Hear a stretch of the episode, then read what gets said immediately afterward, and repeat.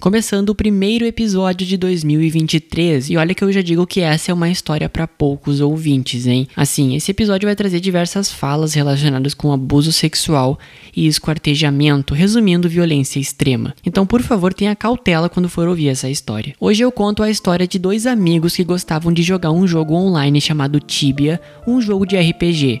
À primeira vista, tudo parece tranquilo, ninguém nunca diria que essa pequena amizade poderia ter um fim hediondo mas foi o que aconteceu. Esse foi um caso brasileiro e conta com o paradeiro desconhecido do assassino, então, para entender mais dessa história, fica até o fim do episódio. Antes do episódio começar, eu só queria desejar para vocês um ótimo 2023 uh, e desejar também que o podcast cresça cada vez mais, que mais pessoas possam ouvir essas histórias, né? O meu jeito de contar com todos os efeitos sonoros, as musiquinhas, todas essas coisas que são características aqui do podcast. Então, Assim, eu fico muito sem graça quando eu falo porque eu não, não sei fazer discurso, sabe? Alguém me disse uma vez que eu sou muito espontâneo, então. É, eu acho que talvez eu seja espontâneo sim, porque. É, sabe? É mais legal falar do coração e do que ter um roteiro escrito na frente quase sempre. É claro que durante a história tem que ter o roteiro, né? Porque assim, gravar tudo na cabeça não tem como, né? Mas nesse momento de descontração e fala minha mesmo, eu gosto de falar mais abertamente. Então, sem mais delongas, bora pro episódio?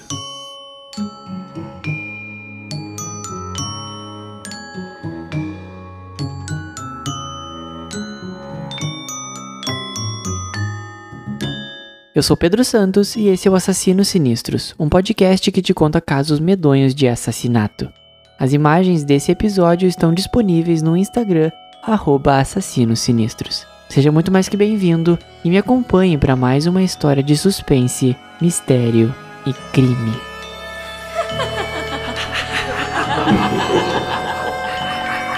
Assassinos Sinistros. Episódio 13 Jogos Mortais Daniel Petri e o assassinato de Gabriel Kahn. Muitos de nós já jogamos algum jogo, seja futebol, Candy Crush, Minecraft e tal. Querendo ou não, uma coisa em comum nesses jogos são os amigos. Volta e meia jogamos com pessoas que conhecemos enquanto jogamos.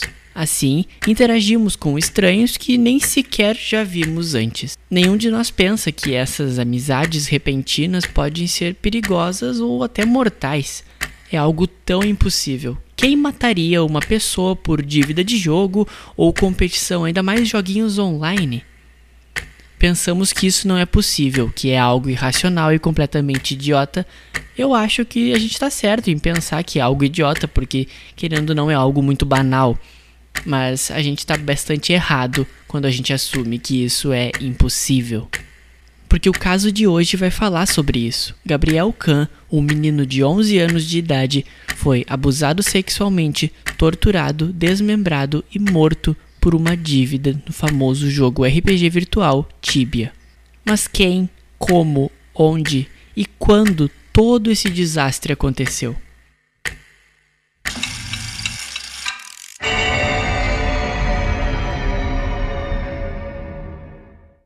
Voltamos para 2007, no município de Blumenau, no estado de Santa Catarina, bastante conhecido pelas praias que ficam lotadas nessa época do ano, né, no início, final de ano. Muitas pessoas, principalmente do Rio Grande do Sul e da Redondeza, vão para essas praias tirar férias e descansar, então é um lugar bastante conhecido.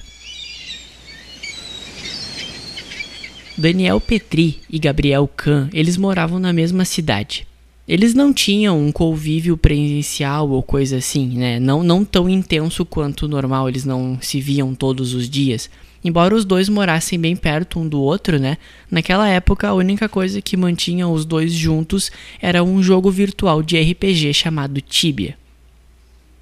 O objetivo desse jogo é evoluir o seu personagem, né, comprando moedinhas virtuais, seguir uma jornada em busca do poder e combater diversos inimigos durante o jogo, coletando itens e conquistas. É um jogo basicamente simples. O Daniel e o Gabriel, eles jogavam esse jogo que tinha a modalidade de jogar online, ou seja, eles poderiam jogar da casa um do outro e interagir, é claro, algumas vezes o Gabriel e o Daniel eles se encontravam presencialmente na casa um do outro para poder jogar o jogo também. Daniel Petri tinha 16 anos de idade na época e Gabriel Kahn tinha 11, uma diferença de idade consideravelmente grande.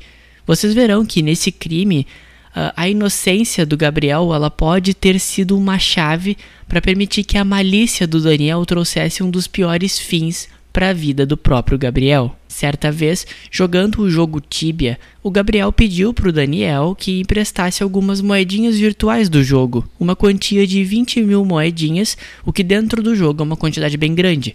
O Daniel ele fez essa transferência da moeda e avisou o Gabriel que ele precisaria devolvê-las. O Gabriel, como qualquer outra criança no mundo, né, encarou a situação como algo tranquilo, ele não encarou aquilo como algo que poderia se tornar uma ameaça de morte. Durante as minhas pesquisas, eu consegui fazer uma linha do tempo dessa história. E ela possui duas versões diferentes. Eu vou trazer aqui para vocês agora a versão descrita pelo Daniel e a versão da delegada responsável pelo caso, uma mulher chamada Rose Serafim. Primeiramente a do Daniel e depois a da delegada.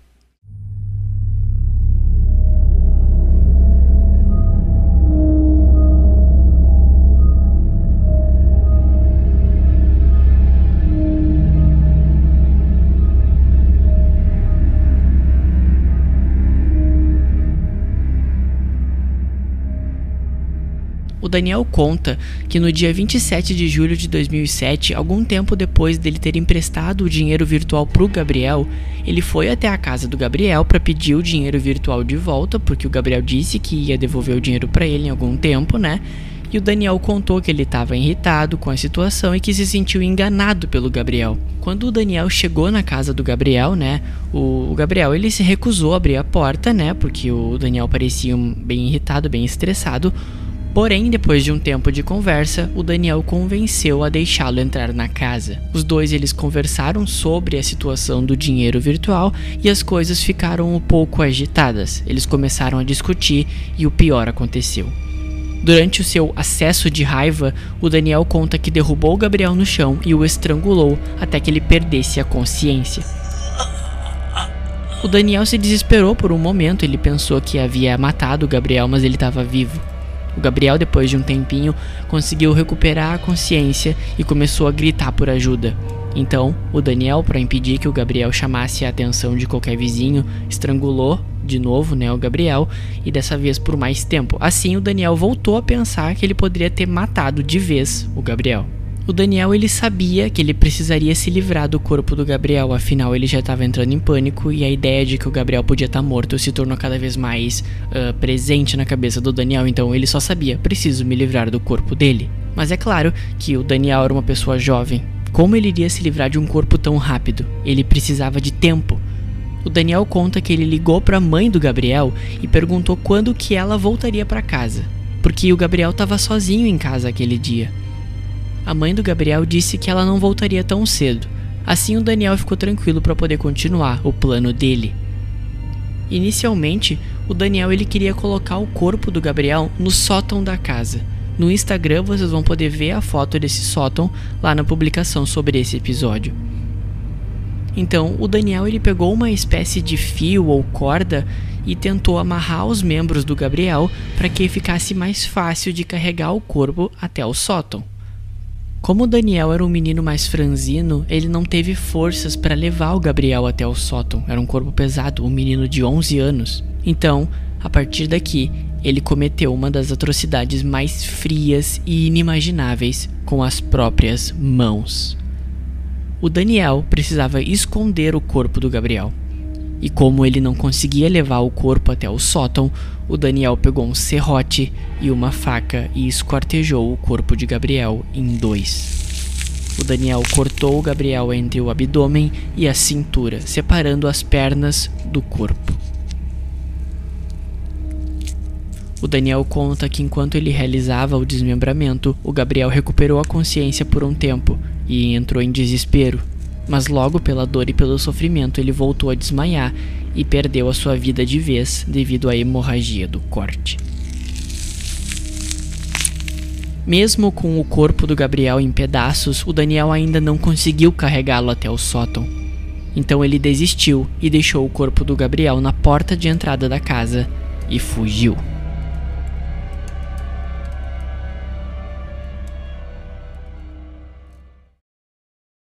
Essa foi a versão que o Daniel Petri descreveu. Porém, após alguns exames da autópsia no corpo do Gabriel, uma outra versão com alguns fatos diferentes foi apurada. Eu vou contar agora a versão relatada pela delegada Rose Serafim.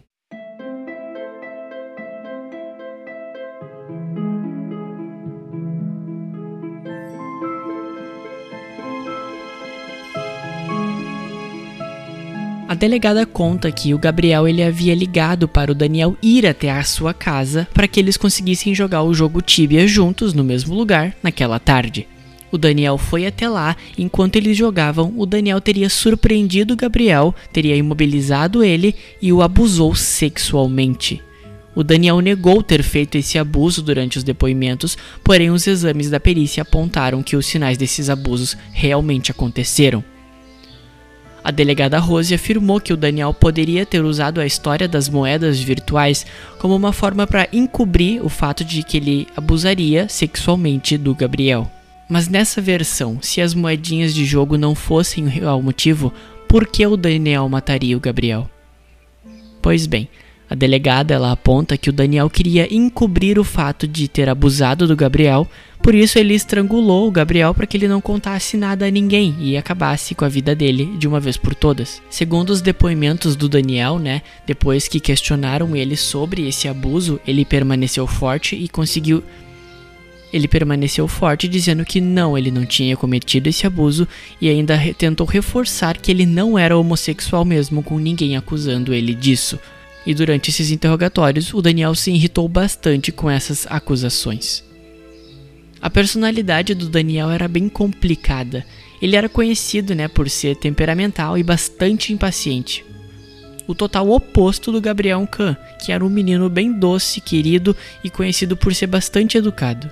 Após o desmaio do Gabriel durante uh, o estrangulamento, né, a versão dos fatos da delegada e as do depoimento do Daniel são praticamente as mesmas. As notícias sobre esse caso se espalharam por todo o Brasil. O Daniel ficou detido depois dos seus depoimentos e ele ficou esperando por um julgamento. Ele ficou preso por aproximadamente 45 dias até com que a sua sentença fosse determinada. Uma sentença com base no Estatuto da Criança e do Adolescente. Daniel foi sentenciado a ficar recluso por três anos e depois de ser libertado, não houve mais notícias dele.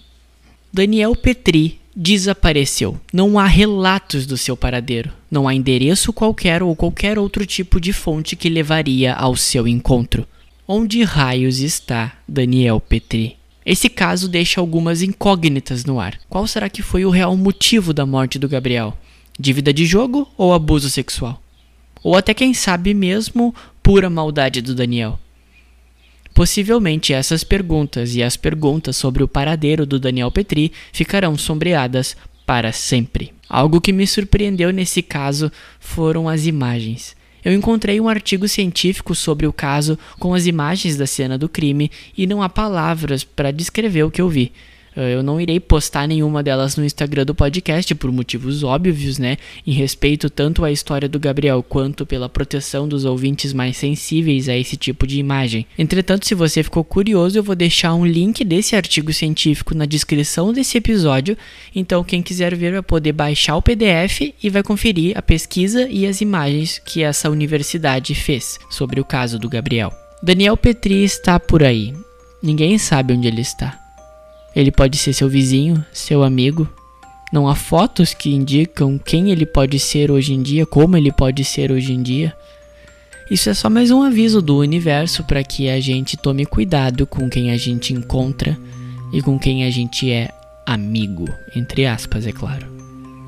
Essa foi a tenebrosa história do caso de Daniel Petri e o assassinato de Gabriel Kahn.